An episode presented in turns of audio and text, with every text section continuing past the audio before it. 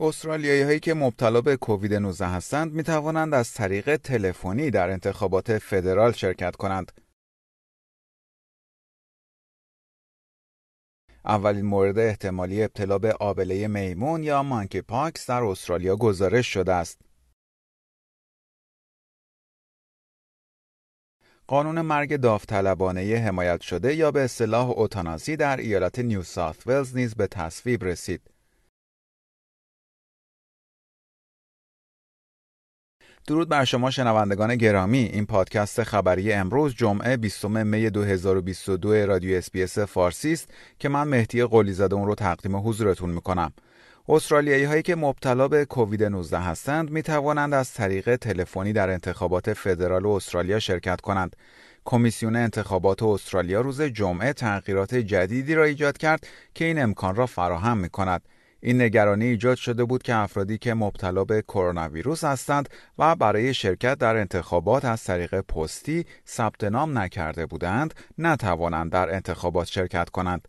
انتخابات فدرال استرالیا فردا برگزار خواهد شد ولی تا کنون میلیون ها نفر از مردم این کشور به صورت زود هنگام رأی دادند یا برای شرکت در انتخابات به صورت پستی ثبت نام کردند. امروز در ایالت ویکتوریا بیش از دوازده هزار مورد و در ایالت نیو ساوت ولز بیش از ده هزار مورد جدید ابتلا به کووید 19 ثبت شد.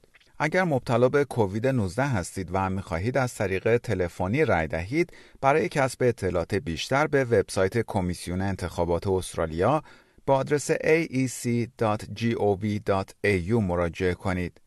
و خبر بعدی اولین مورد احتمالی ابتلا به آبله میمون یا مانکی پاکس در استرالیا گزارش شده است.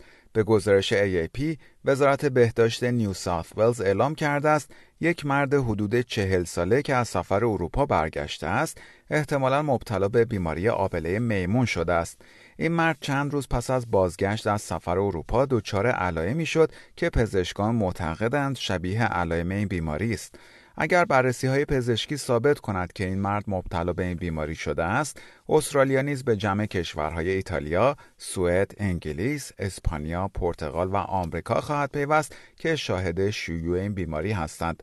دکتر کریچند مقام ارشد درمانی نیو ساوت ولز می‌گوید بیماری آبله میمون یک بیماری نادر است و به راحتی از فردی به فرد دیگر منتقل نمی شود.